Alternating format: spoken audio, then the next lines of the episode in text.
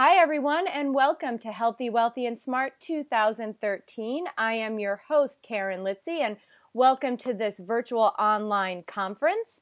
And today I'm very excited to have on as my guests, plural, I have I would like to welcome Doctors Joseph Brence and Francois Prizinski to this episode. Doctor Brence has appeared on Healthy, Wealthy and Smart in the past and returns with Doctor Prizinski to introduce the listeners to a model of motor control which they believe will help clinicians incorporate the biopsychosocial model into everyday patient care. This model, which they have coined the M I P algorithm, is being presented October eighteenth, so very soon, two thousand thirteen, at the American Academy of Orthopedic Manual Physical Therapists Conference in Cincinnati, and a theoretical publication is currently under review. Both uh, Francois and Joe are also uh, involved in fellowship programs. So Joe is a fellowship in training at the Sports Medicine of Atlanta Manual Therapy Fellowship Program, and Francois is a faculty member at the Sports Medicine of Atlanta Manual Therapy Fellowship Program. So welcome to you both. Hey, thanks for having us, Karen. We're excited to... to...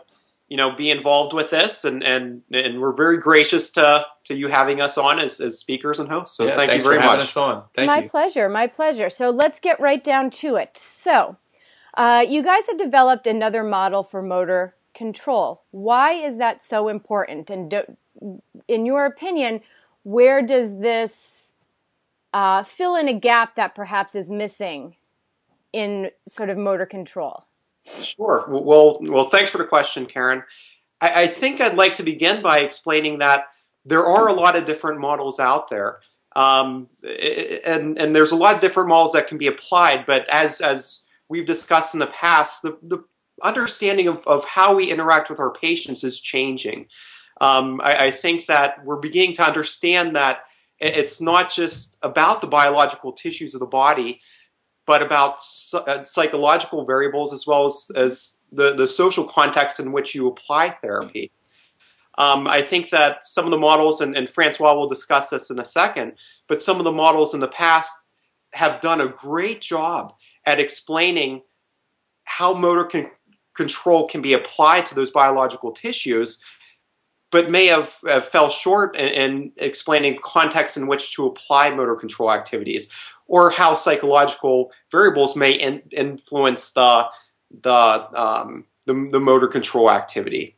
Mm-hmm. So Francois yeah. can, can discuss a little bit further here. Sure. Um, you know, as a as a treating clinician, um, you know, one of the things that we look at in outpatient orthopedics in the literature is a term called stabilization. Mm-hmm. And so for a long time, as as we have learned, the the term stabilization really has its roots from a pathoanatomic definition uh, of segmental stability, uh, and to measure uh, angulation and translation of two segments, uh, defining it as unstable.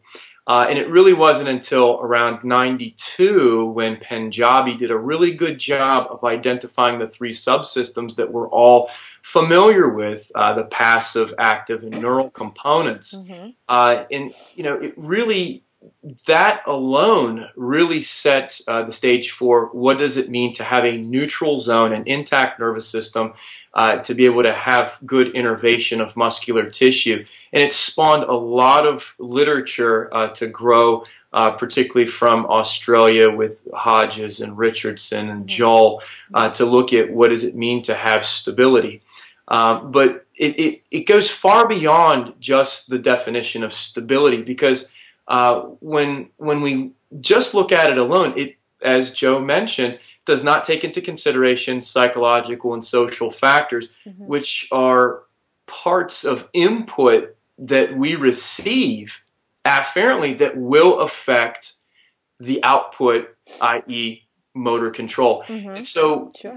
the literature itself has had some discrepancies, um, mo- you know, recently, really. Uh, to look at the uh, agreements and judgment between uh, the this is we're talking about the treatment-based classification system for the state stabilization category and the manipulation category, mm-hmm. And it was very interesting to see that the largest disagreement was between a hypo, I need, that is, I need to manipulate mobilization mm-hmm. category, and then theoretical hyper, which is to say that something is potentially moving too much, it's unstable, aberrant movement, mm-hmm. so forth. And so to have that much disagreement between the two, uh, when we were originally looking at this proposal, you know, I personally started to look at that, and I and I, I said, you know, how do you explain that? You know, and I'm a treating clinician. I want to better understand what does it mean when someone is, that is, unstable, or is it instability, or is mm-hmm. that just a, a matter of semantics, mm-hmm. from an old term, more from a pathoanatomic definition? Right. So, you know, with Joe being in fellowship uh, training, you know, we, we started to really hash through and ask these questions. And, you know, I said, Joe, uh, I see a commonality here uh, with some of uh, Stanley Paris's work, Chad Cook, mm. Peter O'Sullivan, and even Hicks et al. With the famous, uh, you know, identifiers, the four variables to deem who will be successful in a stability program. All have looked at this individual that we're deeming as instability or stabilization category to have mm-hmm. some element of long-term chronic pain involved in this clinical picture. And so I said, in, with Joe's interest as heavy as it is in pain science, mm-hmm. I would ask Joe, well, Joe, please apply this theoretical knowledge that we have in the literature of pain science to this clinical environment of motor control. And really, this interaction that I have just highlighted is what spawned this discussion, this presentation, and this future mm-hmm. publication. And so um, I, I think it's a matter of looking at it from more of a broad sense that there are other underlying variables in this group that we hope with our algorithm will organize a clinician's thought process mm-hmm. to better be able to handle some of the other variables involved besides just angulation and translation.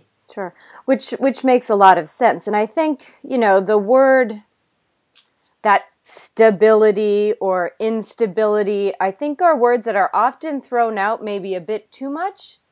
And I agree. I think looking at other factors and other components can make a huge difference, because someone may be, may be considered, you know, too stable, but that may be because they're guarding. It may be the context in which they have their pain and they become, you know, so rigid or too tight. And, and it can be perhaps going to a physical therapist can bring on that feeling of hype, mobility, let's say, and, you know, being unstable. I think there's a lot more factors that go into instability than people think. And well, so I, I mean, this is a good opportunity to take it a step further. And, uh, and, you know, I was exposed to some, some literature by a, it's a medical doctor by the name of Andrew Haig mm-hmm. out of Ann Arbor, Michigan. Mm-hmm. And he received a lot of grant funding to further analyze stenosis, lumbar stenosis. Mm-hmm. And it's, it's fascinating that from his work, he's got eight or nine publications that have really uh, done a good job to funnel the same conclusion. And that's basically he's using um, M R I to, to note what is the static anatomic variation of tissue to mm-hmm. deem stenosis, mm-hmm. and then the clinical definition of stenosis. And he found a lot of individuals would have moderate to severe stenosis, but not have any clinical symptoms of radiating feature mm-hmm. or back pain, and this is not below the knee. Right. And so what he found is that the more differentiating factor was what he called segmental mapping with E M G. And he found that there are greater than four, and he even looked at greater than six uh, uh, polyphasic motor units that has found to have an extremely low false positive rate. Mm. And it was very accurate in determining who was clinically stenotic versus who was not. Mm-hmm. And the conclusion of why I bring this up, just to, to kind of take it uh, to who is hypo and hyper, uh, we're talking about stenotic individuals here, okay? They're stiff, right? We all have that image in our mind of who this clinical population is. And so what Doctor Haig, his conclusion was, we shouldn't be calling clinical stenosis foraminal encroachment. He said, we, because that's the pathoanatomic definition is not accurate. Mm-hmm. He said we should be calling it, quote, paraspinal deinnervation syndrome. Because he found that the individuals with the uh, inhibition, if you will, uh, or deinnervation, better word, Uh, of the multifidus were more accurate descriptors of who was truly clinically stenotic mm. by having the presentation of the mm-hmm. symptoms whenever they walk.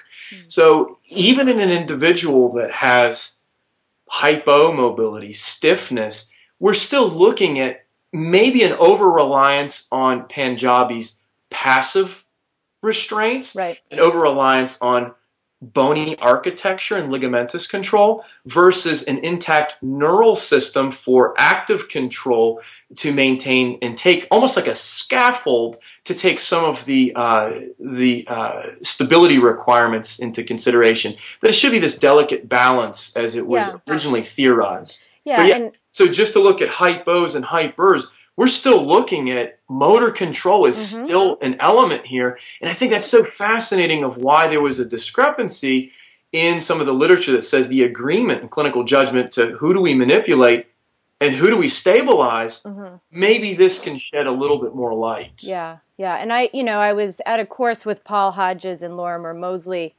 la actually last year, this very day, um, be believe it or not. Um, and I remember Paul Hodges said something that made so much more sense to me after he said it. And that was, you know, we want to look at stability within the context of the spine. Stability is being able to have the control to move in and out of a neutral spine with control.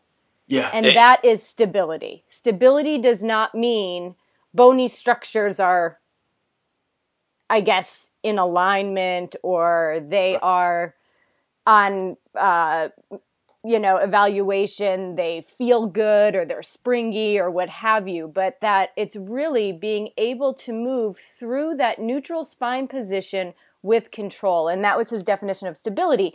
And I, I heard that, and I was like, yes, of course. It makes sense. That's right. Exactly. To add to that, we would say, you know, with that definition, we just put in your environment afterwards, because it's got to make yeah. sense to that individual. You could practice this all day clinically, but this is, does this apply to your, your daily life? Um, and does this apply to meaningful movement for you? Perfect, perfect add-on. So now let's get into what exactly does the acronym M I P stand for? Sure. So, so we think that there are three fundamental properties um, prior to the application of motor control activities. The M in M I P stands for motivation.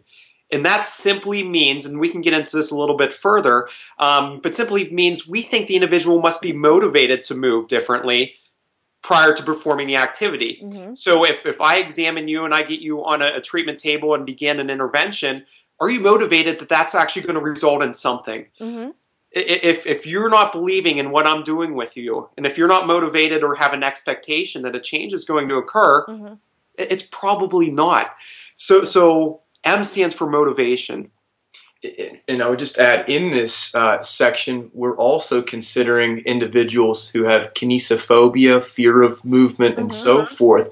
This would all be factored into uh, what we would deem at this level, which Uh, is, is really a, a, an interactive level. It's a social level. We're talking, we're screening. Uh, and, and so, yeah.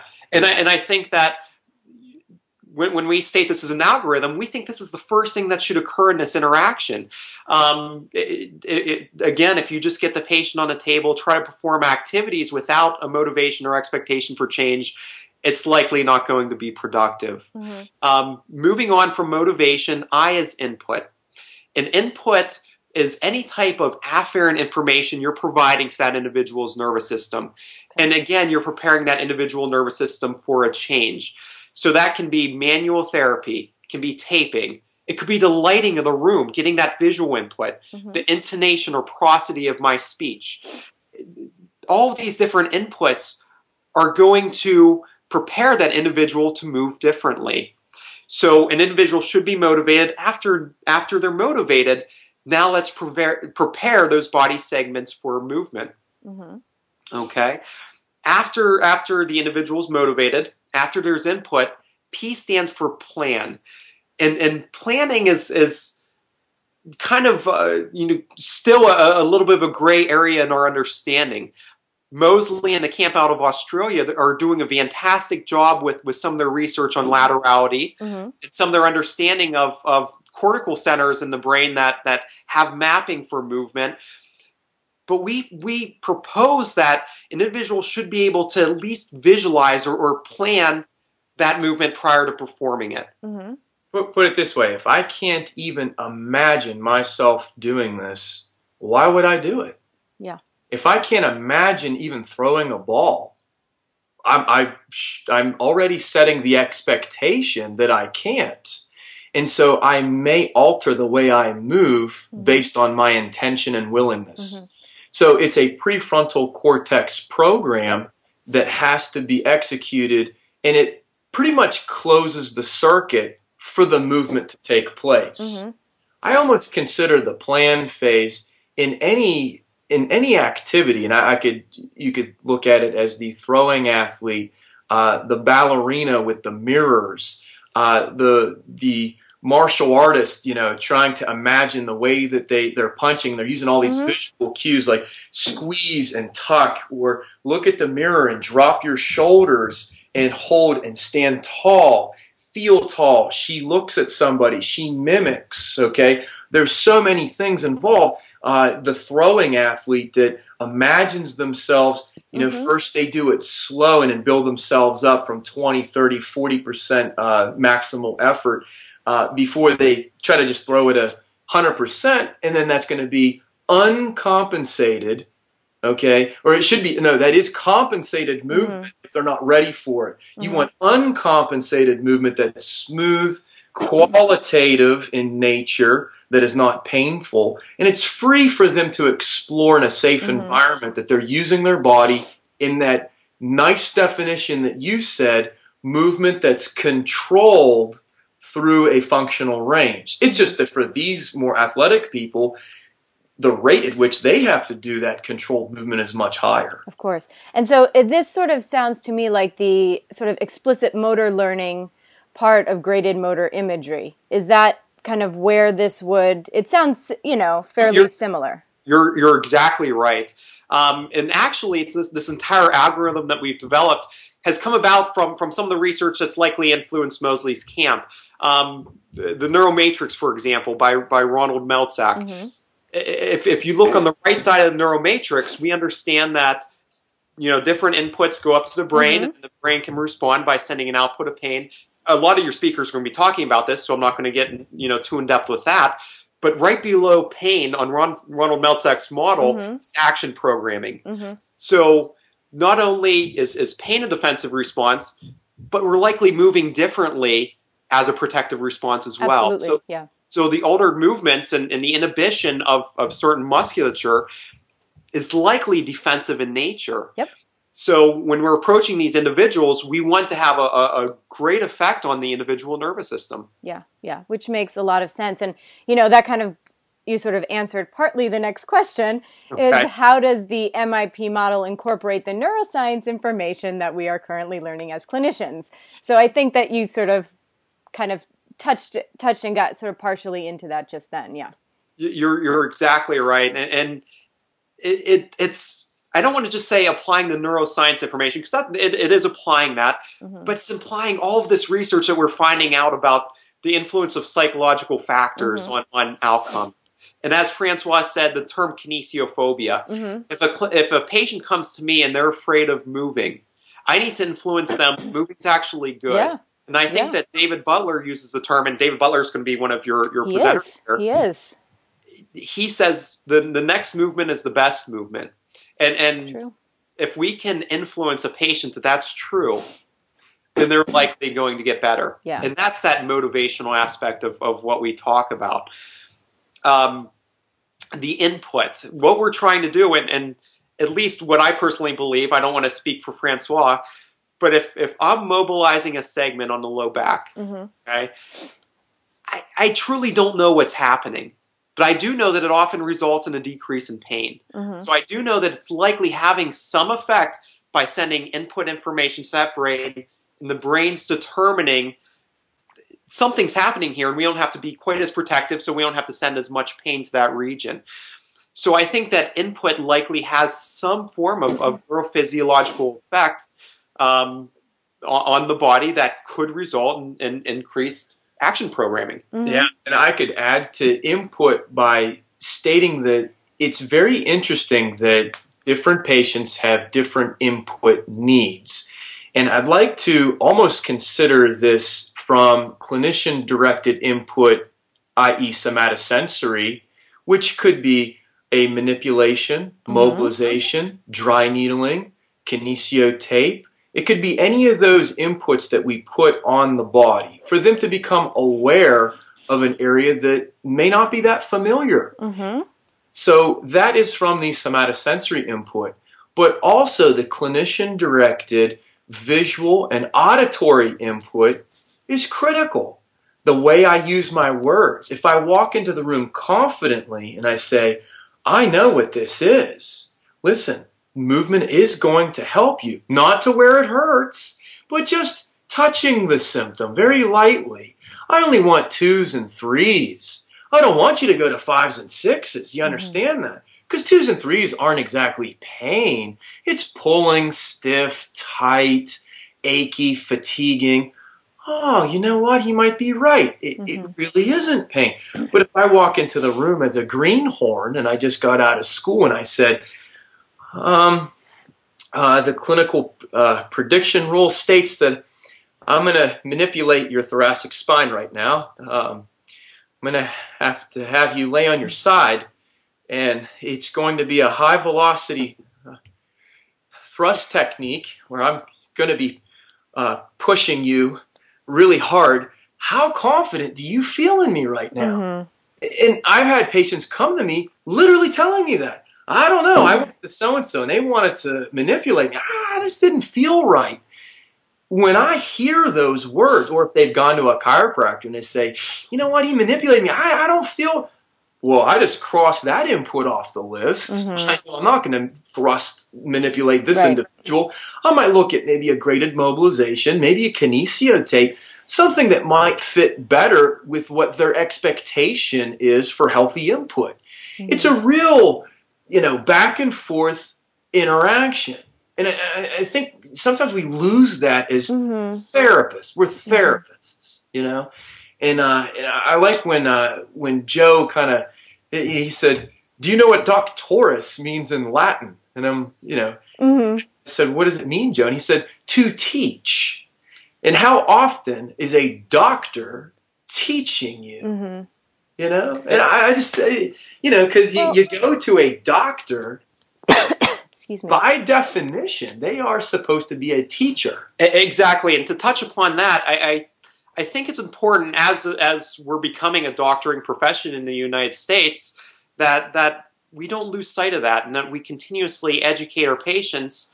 Um, and, and we're really hoping that this algorithm will help clinicians put things into perspective mm-hmm. on, on how we educate our patients and how we interact with our, our patients. It's, as, as Moseley in that camp states, it's, it's not just about the tissues of our body. Um, we have to think about all of these different influencing inputs, as Francois says, the words that we use, yeah. the lighting in the clinic. Sometimes if you're laying on your back and you're staring up at fluorescent lights and you're centrally sensitized, you're not going to get It's back. Not good. Exactly. So, so taking into account all these influencing inputs, and and I think accepting some sort of uncertainty. There's there's different camps out there that will say manipulation is better than immobilization. It's it's a rather no-brainer, or or that you know kinesio tape must be applied this way because it, it's going to pull the skin this way and it's going to make you better. the input likely doesn't matter. Mm-hmm, uh, I agree. There was an article out last year that compared the effects of cervical manipulation, a grade five thrust, to just putting a piece of tape on somebody's neck. Mm-hmm. The results were the same. Both groups did the same. So it, it likely was simply the input that made both groups better. But one group wasn't more effective than the other because yeah. they were just that. They were just inputs right. uh, up to that brain. Well, you know, I think every time you're interacting with a patient, so sort of that go, speaking to your input uh, part of your algorithm is like, I always look at it as sort of a very delicate yet elegant dance that goes back and forth between you and the patient.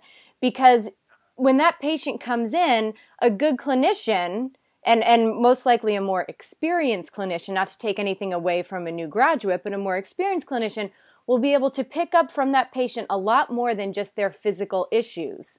And you have to know, like, I will have patients that come, I go to see them, but that I will see where, you know, you just kind of, like, I saw a patient last week who had, we'll just say, a very stiff knee.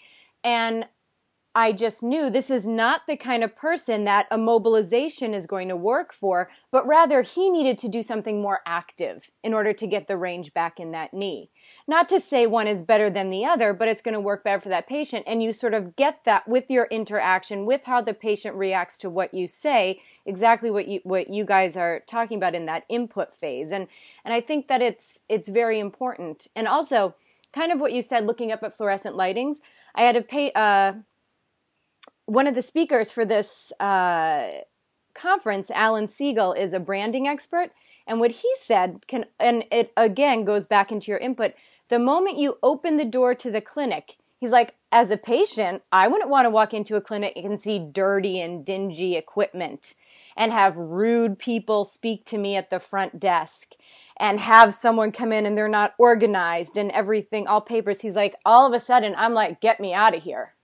Exactly. It's so those all of that goes in. It's all that, the expectation. Yeah. The expectation, you know, it, it begins when the patient enters the enters the clinic mm-hmm. and interacts with that front desk individual. So when we talk about providing um, motivation inputs, that actually could begin with that that first handoff yeah. between the the um, the secretary and, and yourself, because that's the first interaction they're having with your clinic. Mm-hmm. So discussing, you know, our fundamental properties. With with the secretary, with the aides, with whoever's bringing those patients back, so they're interacting with the patient the same way that you are. Mm-hmm. Um, extremely important that you're cohesive in that that interaction. Yeah. yeah. And now, how does this model differ from what current what is currently being done? Sure, I, I think as we've stated, I, I think that it's taking into account the psychological and social factors. I think that a lot of clinicians look at movement and think about muscles and bones. Mm-hmm. I would I would hope that clinicians are, are beginning to consider the nervous system a little bit more and understand that some patients are simply afraid to move. Yeah. And, and, and, and again, setting that expectation, making movement less fearful for them. Um, an example I give in one of my courses, Karen, is, is a couple years ago, I was presented with a patient. She had back pain for fifteen years. I, I entered the clinic and, and I was talking to her, and, and she, she was very reserved in, in discussing her case with me. She said, I started hurting fifteen years ago. So I go to examine her, and, and she's laying on her stomach on one of the plinths. I walk over to, to just, you know, touch her low back, mobilize a little bit, and she begins crying. Mm. And, and, and I, I immediately stopped doing that and, and Um, set her up and, and start talking to her. And she said fifteen years ago, so so her back pain started fifteen years ago. Mm-hmm. fifteen years ago, my husband tried to kill me. He he was kicking me in the back of the head and my back. She hurt since, since from the inception of that pain. The inception of pain started fifteen years ago. She continued to live with that. And I think the reason why she continued to live with that is that the first step in our program or in our algorithm was ignored. She went to different practitioners who probably did a bunch of great exercises with her. Mm-hmm. They treated the, the, the meat and bones, but they didn't take into account the psychological variables that, that she had faced since that, that traumatic event. Mm. And and we have a lot of, of patients who may have not went through that type of traumatic event, but may have been in a car accident, and they were rear-ended. And, and a lot of times we see this this you know, form of victimization that, that occurs, and, and these thoughts in their head that something may happen like that again. Mm-hmm. So I think as therapists, we need to work past some of these thoughts that our patients have. And, and, and in the car, you know, car example that I gave, get the individual in the car, take a, a great exposure approach mm-hmm. to, to addressing that social context, and have them do their exercises in the car. Mm-hmm. Um, I, I think that taking into account psychological and social variables is so important these days, um, because I think it, they were the missing links in, in what we did. And, and when it feels to the clinician that it's outside the scope of a graded exposure, because through movement is how we're controlling mm-hmm. our, uh, our uh, treatment, when it is beyond that, obviously uh, referring to of course. psychology uh, and then co-treating and so forth would then occur. I don't know if we're doing uh, enough with that, because mm-hmm. the last time I checked, I don't know of any movement psychologists that are out there. Uh, so to only talk in a room on a laying down on a couch and just talk about things and mm-hmm. to do activities that are more uh, cognitive is not going to be enough. It's going to be in, in engaging in the environment. And when we do that, you begin stepping into the domain of physical therapy. And so making sure that we know where one profession ends and another begins, I mm-hmm. think is very important, how we yeah. can co-treat, similar to how you would work with uh, another area uh, of mm-hmm. medicine. Yeah, yeah, I agree. And I think, you know, another... Uh, thing and, and everything you're saying makes so much sense, and it keeps bringing things up for me, but something that uh, David Butler said, and if you take Explain Pain, or I don't know if it was that or if it's when I had interviewed him before. Anyway, we were talking about, you know, when you have to take, for example, a person with the, the painful neck or what have you, and instead of asking them, okay, turn to the right, turn to the left, which some people are afraid of movement, he is just like, well, just have someone look at the back of their shoe when they stand up. So stand up and just say, could you bend your right knee and look at the back of your right shoe? So that all of a sudden they're going like this, and you can actually assess their range of motion, because you're just taking it out of context. And right there, going to the M part of your algorithm, you just gave them a little motivation to move by saying, look at the back of your shoe, versus you putting your hands here and saying, okay, turn to your right. Because they're going to be like this. Turn to your left. They're they're coming. You know? And so uh, that's that's a well well stated point. Yeah, I mean that's a, it's almost a uh, I need to let you know how much this is bothering me. Yeah, yeah. The person that marks tens uh, in the last twenty-four hours for best, worst, and current. Mm-hmm. There's just a cry for please pay attention to my symptoms mm-hmm. right mm-hmm. now, mm-hmm. and we should. Yeah, you know? yeah. Yeah. And okay, so we have about a minute or so left here. So sure. what what do you want the the viewers and the listeners here to take from this discussion? What are your key points? Sure. So I, I think that we, we truly want clinicians to to to think about the entire human experience when they're treating a patient, um, looking at not just the biological tissues of the body, which we do very well, but looking at some of the psychological factors which may inhibit movement, as well as the social context, like you had stated, that, that David Butler had somebody looking at the back of their shoe, just just looking at, at the way that, that the individual interacts with their environment. Our algorithm, we suspect, will help clinicians kind of work through these processes.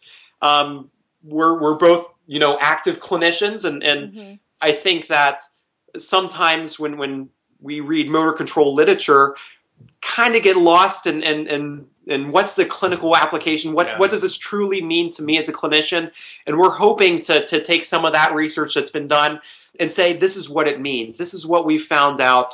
And, and this is what, this is the best that we know um, for how you should be interacting with, with your patients. Now, I think for me, it's just putting it out there that this is the way that we've conceptualized an organizational scheme to make it more clinically applicable, easier for people to learn uh, how this can help people. Uh, and by no means is it you know, complete or perfect, or it's just a start to open up a more user-friendly format uh, to understand how to control movement in this outpatient environment. And, uh, and I think that we get stuck to the literature that we read, and if it's only based on certain definitions, uh, are we truly looking at an applicable way to be an autonomous, independent thinker to problem solve? Because I think any mature clinician would be able to pick up on these things and probably say, that's so interesting because I do that. And, and, and that's probably because you're getting the, the outcome, you know? Right. And so we want to put this out there, and we want people to look at it, and we want, we want a response. And I, I think that's what it will boil down to. Great. Well, I thank both of you so much for coming on to this conference. And, you know, my hope is that uh, good luck in Cincinnati hey, with thanks. all of this. And um, if anyone has any questions or they want to learn more about you guys, where can they go? They can go to forward thinking p t dot com. Mm-hmm. Um, they also can go to sports medicine of Atlanta dot com. Um, they can simply Google my name or Francois's name, and they'll find some stuff that we put out there right. um, through multiple, you know, venues. Great. Well, thank you both for coming on, and thank you everyone for thanks. joining us for the conference. All right. Thanks. Thanks. Sure. Bye. Yeah.